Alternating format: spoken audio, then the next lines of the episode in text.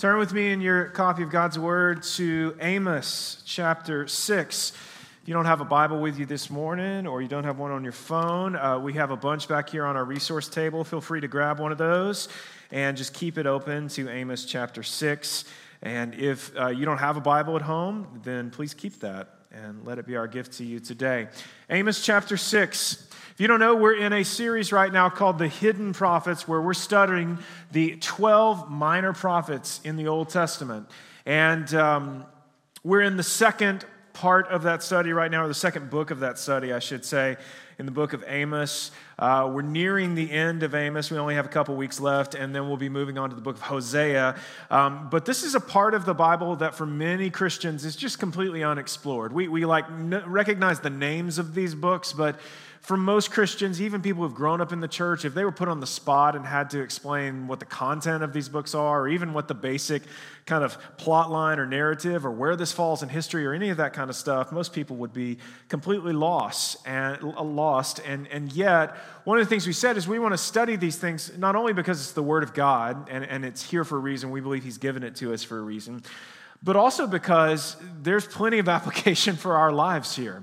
And there's a lot, as we have seen, that the people of Israel were dealing with that we are also dealing with today in our world as well. So, with that in mind, Amos chapter 6, we're going to read the first seven verses of chapter 6. Woe to those who are at ease in Zion, and to those who feel secure on the mountain of Samaria, the notable men of the first of the nations to whom the house of Israel comes. Pass over to Calneh and see, and go from there to Hamath the Great. Then go down to Gath of the Philistines. Are you better than these kingdoms? Or is their territory greater than your territory?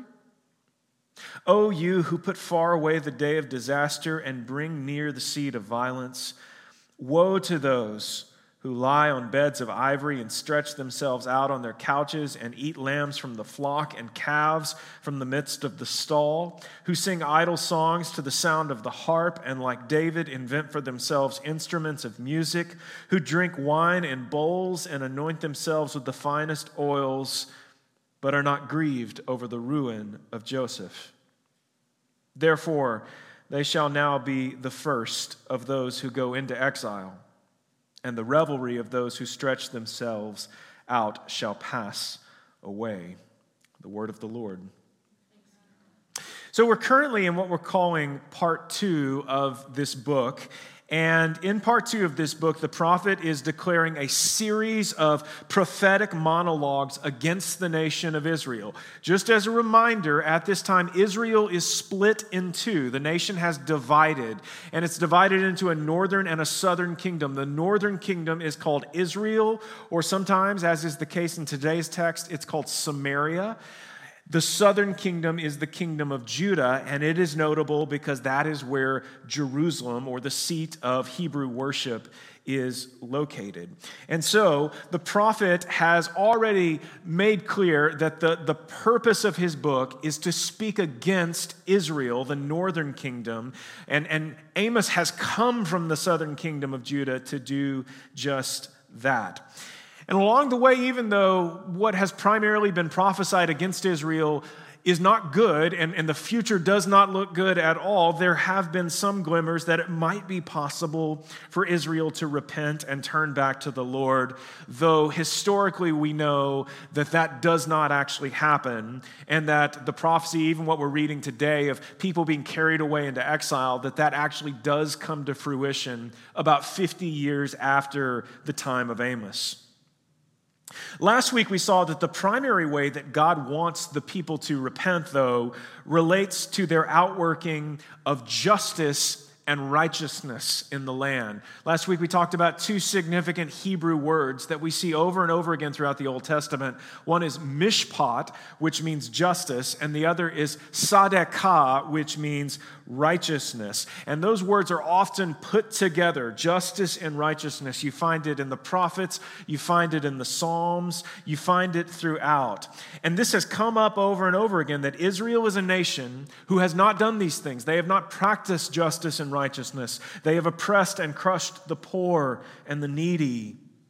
Remember, Amos is primarily speaking to wealthy, powerful cultural elites, the people who have position and have authority, and who, in many cases, according to Amos, are getting wealthy on the backs of the poor.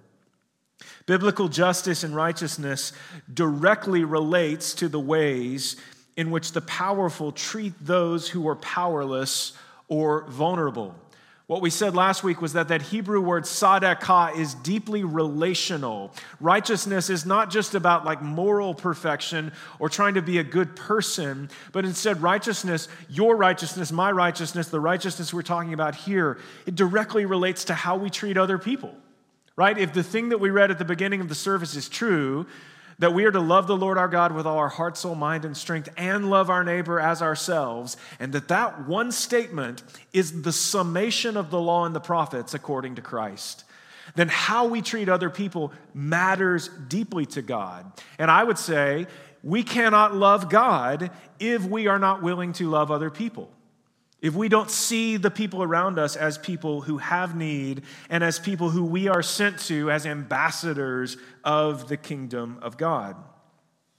So that's what biblical justice and righteousness is all about. And in the context of Israel at this point, the powerful were using their wealth not only to directly oppress the poor. We read about that early on in the book that people were being thrown into slavery for like the smallest, most like ridiculous debts. But, but also, people are using their wealth to insulate themselves from the plight of the poor. They're using their wealth to construct a bubble that they can exist within so that they can just be oblivious to what's going on around them. And that sort of oblivion to the rest of the world will come up in today's text as well. Justice and righteousness have to do with the ways that Israel's treating other people, people in their in their kingdom, people in other nations. What we said last week is that the Lord has called them to enact justice and righteousness, which is the restorative work of repairing social, systemic, societal problems. And I think it's worth noting that the primary problem here is not the fact that poor people exist in the land. That, that's actually not what the Lord is calling them to like fix. The call of God is not to put an end to poverty. That's not something He's laid on the people of Israel. The goal, instead, is to treat the poor fairly and equitably with empathy and compassion, and to certainly work restoratively to improve their situation and to not make their situation worse even if it benefits you. And God had written in care for the poor to the Torah. The Torah is the first five books of the Bible where we find the law, not, not only the Ten Commandments, but also a host of other laws that God handed down to Moses. And within the Torah, there's all kinds of stipulations that put in place in, a, in like a set in stone legal sense care and compassion and concern for those who are vulnerable in society. One of those things is known as the law of the harvest. If you're not familiar with this, this is basically the idea behind the law of the harvest. If you are a farmer and you plant a field full of wheat, let's say this is your field of wheat, when you go in to harvest the field, the law of the harvest says that you are to leave a border on the outside of your field of unharvested grain. Who's that for? It's not for you, it's for the poor and the vulnerable among you. They are to be able to come and to glean from this outer ring of your field, the wheat you planted, the wheat you paid for. The poor are supposed to be able to come and glean from this for free.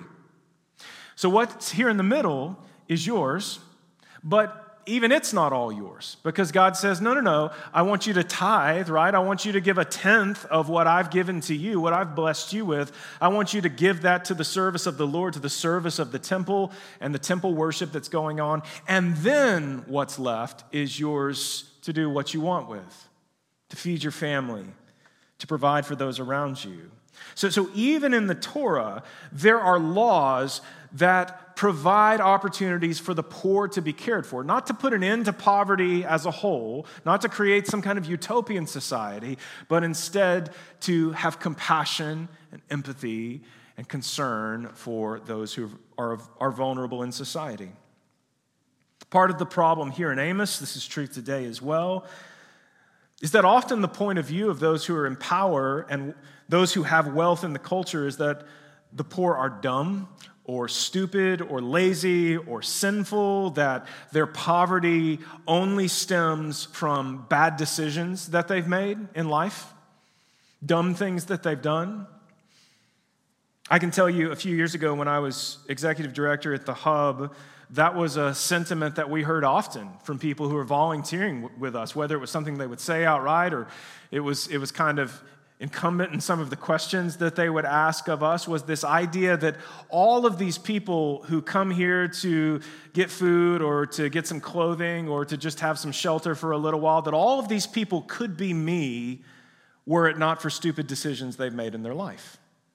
And, and to be fair, there were occasionally some of those folks who grew up in a middle class or above environment and who, through a series of dumb decisions, whether it was to uh, get involved in criminal activity or it was to get involved in gambling, which is a big deal around here, we would continually see people who were on the street because of gambling, or, or to get involved in drugs and, and ultimately became addicted and fell into that. Like we would occasionally see some of those folks, but the vast majority of people that we saw every day were people who came out of generational poverty right? They were people whose parents were poor and whose grandparents were poor, who had never known a life outside of the world of poverty.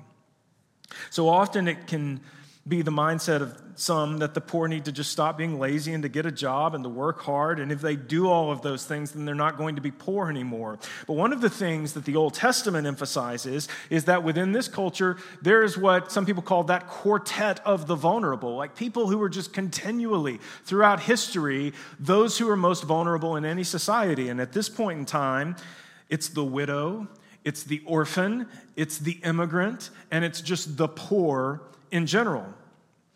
And what the quartet of the vulnerable illuminates for us is the fact that one's state of poverty is not always directly related to one's like work ethic or one's willingness to work or, or one's like level of intelligence, but, but rather it often relates to one's life circumstances.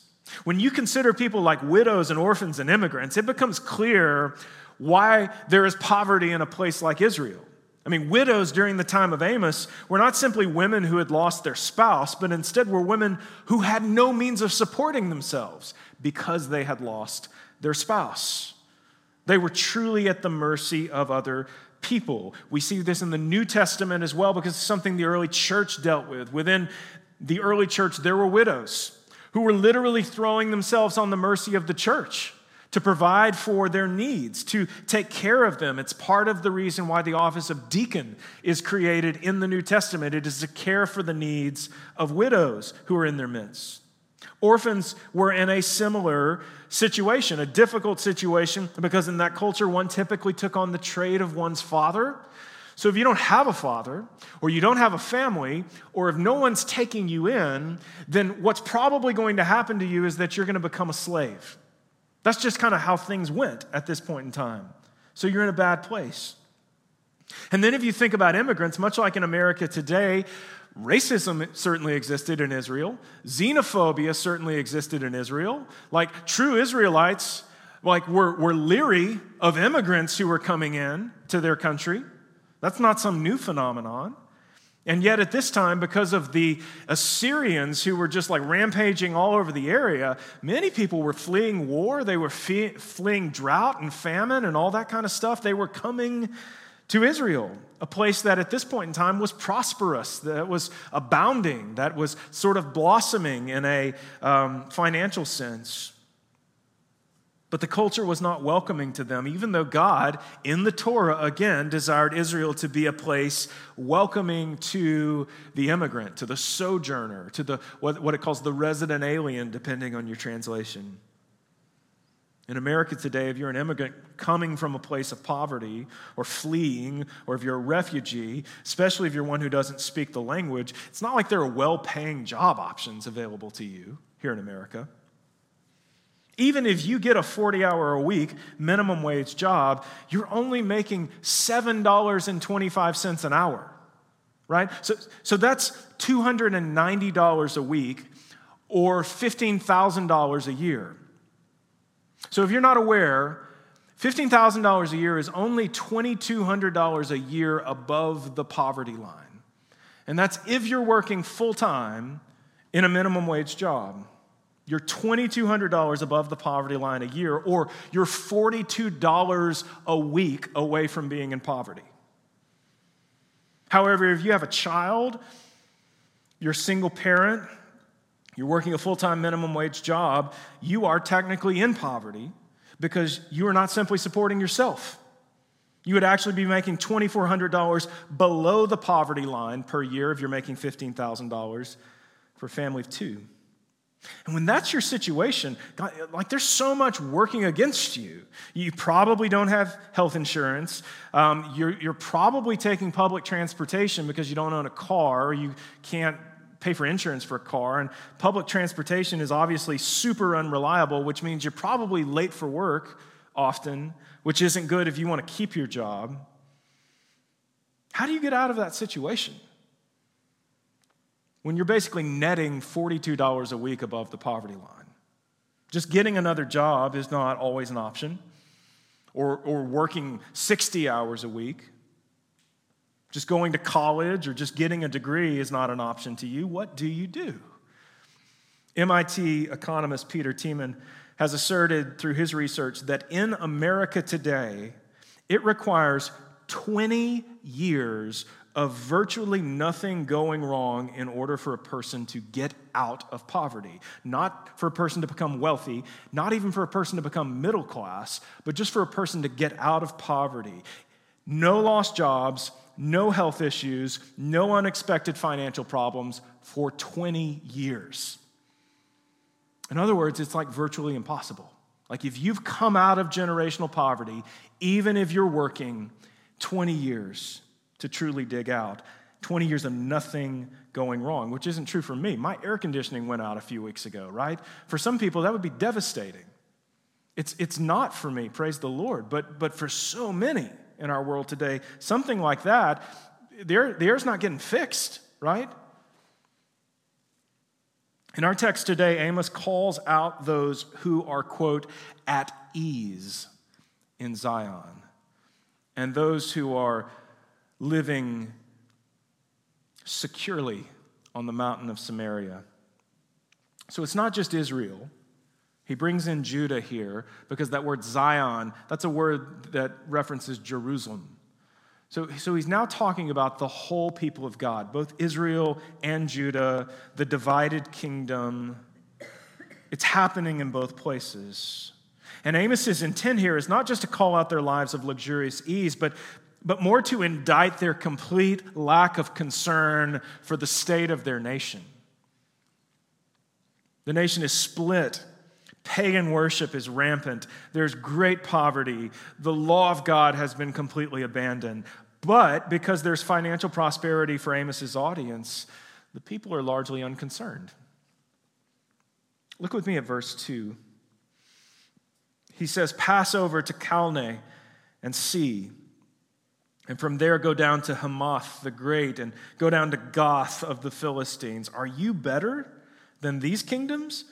Or is their territory greater than your territory? All three of those cities that he mentions, Calneh, Hamath, and Gath, were all bigger and stronger cities than even Jerusalem or Samaria, and yet they had all fallen.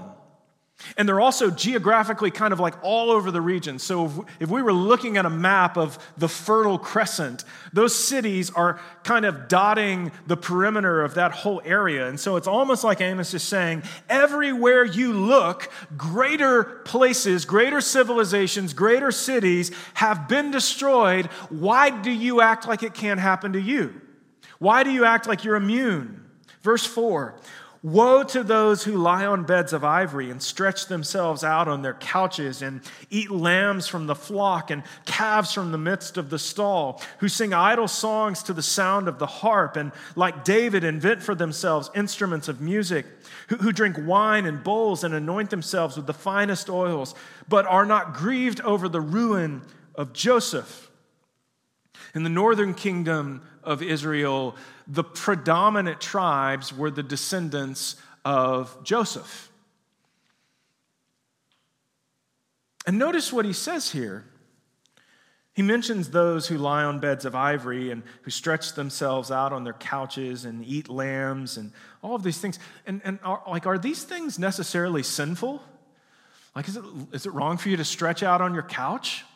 Like, is, is it wrong for you to eat lamb or beef? Is it wrong for you to drink wine? No, no, no. That's not what he's saying. He's saying you guys are doing all of these things while the heritage of your forefather Joseph is falling to ruin in your midst.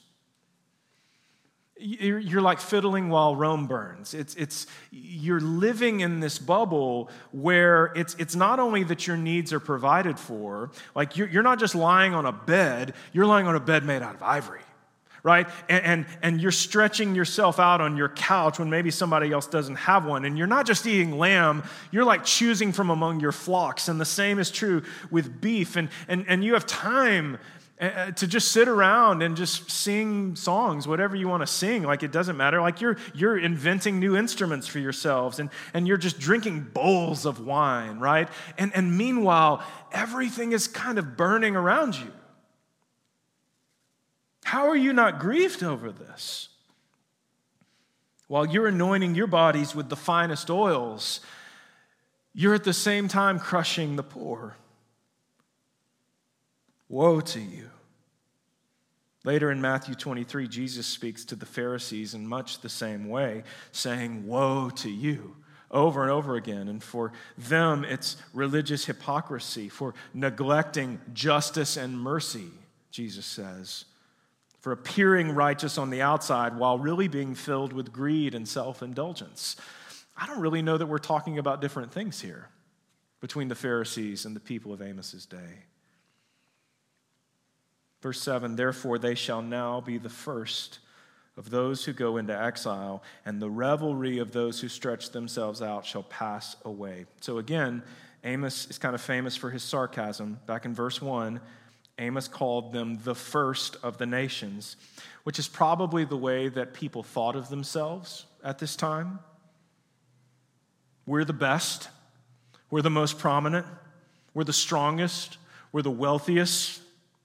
But then in verse 7, he says, It's the first of the nations who will be the first to go into exile, which is true. Israel, the northern kingdom, is ultimately conquered and scattered first, and then later it happens to Judah as well. And in some ways, it seems like in principle, this is echoing Jesus' later words the first shall be last. Israel, your greed, your self focus, your lack of compassion will be your undoing. Um, so, so obviously, this is also the way that many people think of America today, right? This, this first mentality. In fact, we've been hearing the slogan America First from the political right for the last few years. We're prosperous, we're wealthy, we're militarily strong, we tend to get our way on a geopolitical level, and yet the gap between the rich and the poor is widening. And the recent political turmoil, racial unrest, hate crimes, global pandemic has definitely shown that there's some like cracks in the armor. But remember what we said last week that we can't read about Israel and assume that we can just apply all of that to America.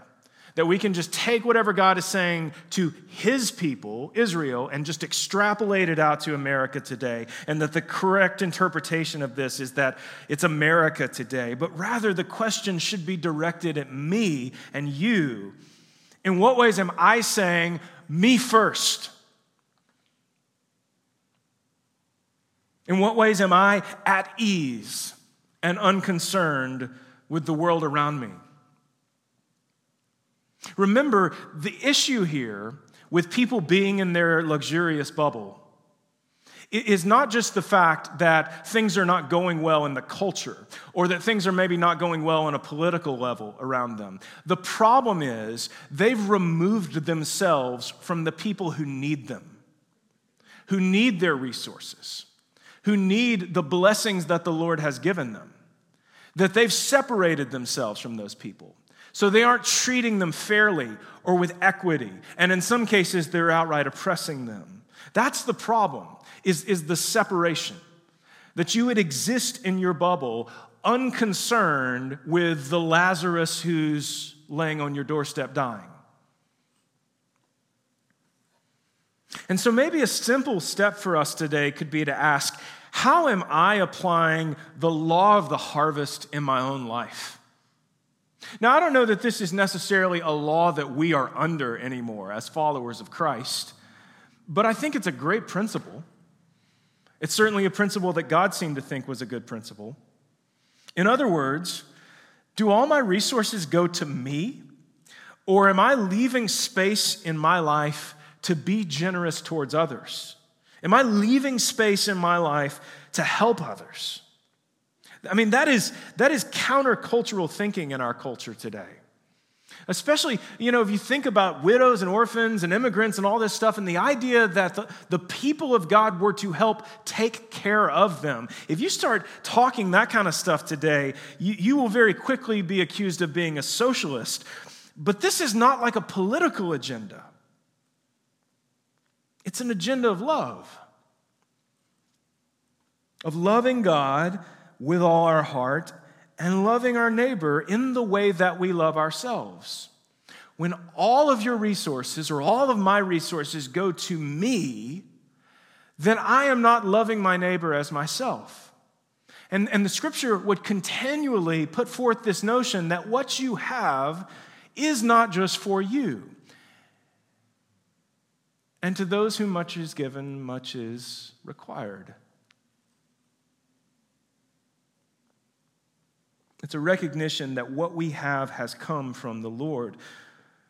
And one of the ways that you rebel against a life of luxurious ease, where you're insulated from the plight of others, is to devote a portion of your money and your time to such people.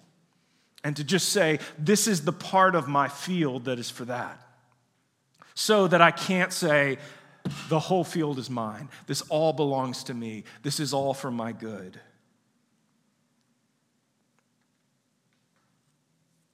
Where your treasure is, there your heart will be also.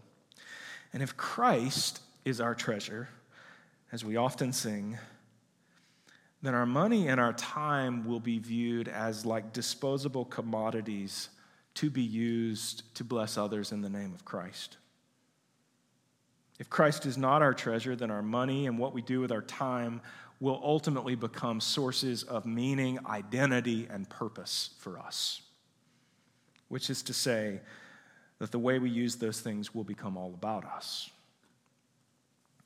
So we have to push back. And, and many of you guys are doing just that.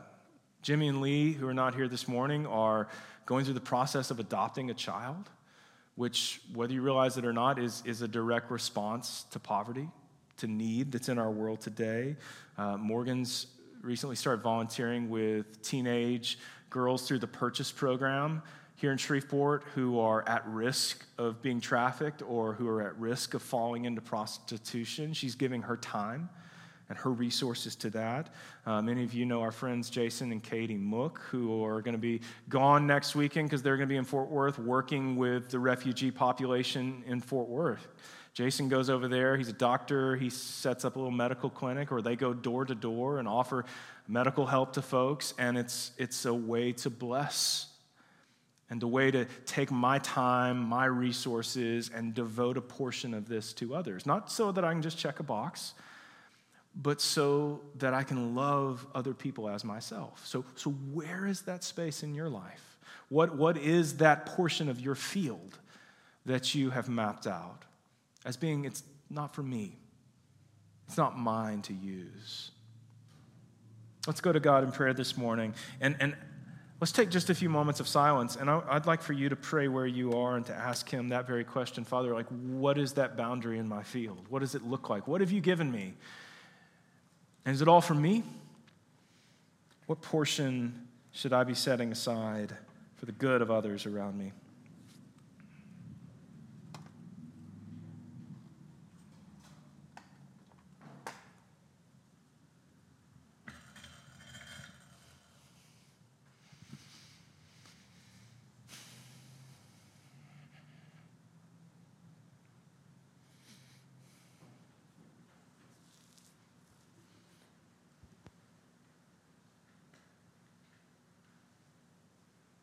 Father, we can't help uh, think about these things without thinking of Christ.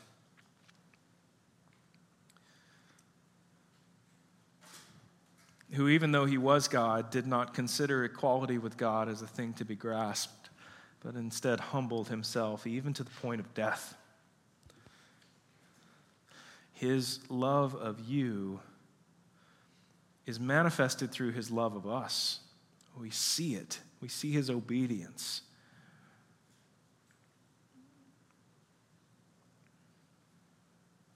And so, Father, if we are in danger of living lives of prosperous ease, where we're secluded and sequestered away in our bubble, would you wake us up to that, Father?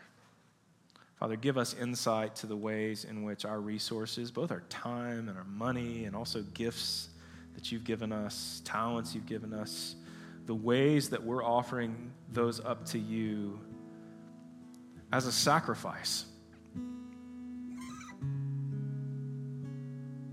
Not so that we get some jewel in our crown, but so that others are blessed and cared for and treated fairly in the name of Jesus. Father, would you give us each a vision for what it looks like for us to work and act restoratively in the world? Sometimes that means in our own family, sometimes that means in our neighborhoods or in our workplaces or somewhere else, else entirely, God, that you've given us a vision for, passion for.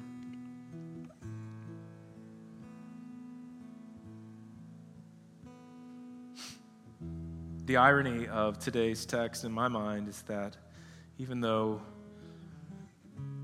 many people might be apt to see the poor as being lazy, Amos presents that it's really the rich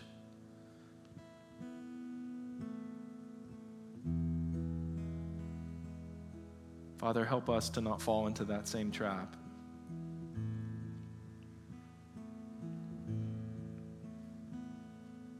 Help us to pursue your will before we pursue our own comfort. Show us what that looks like in our life. In the name of Christ. Amen. Stand with us.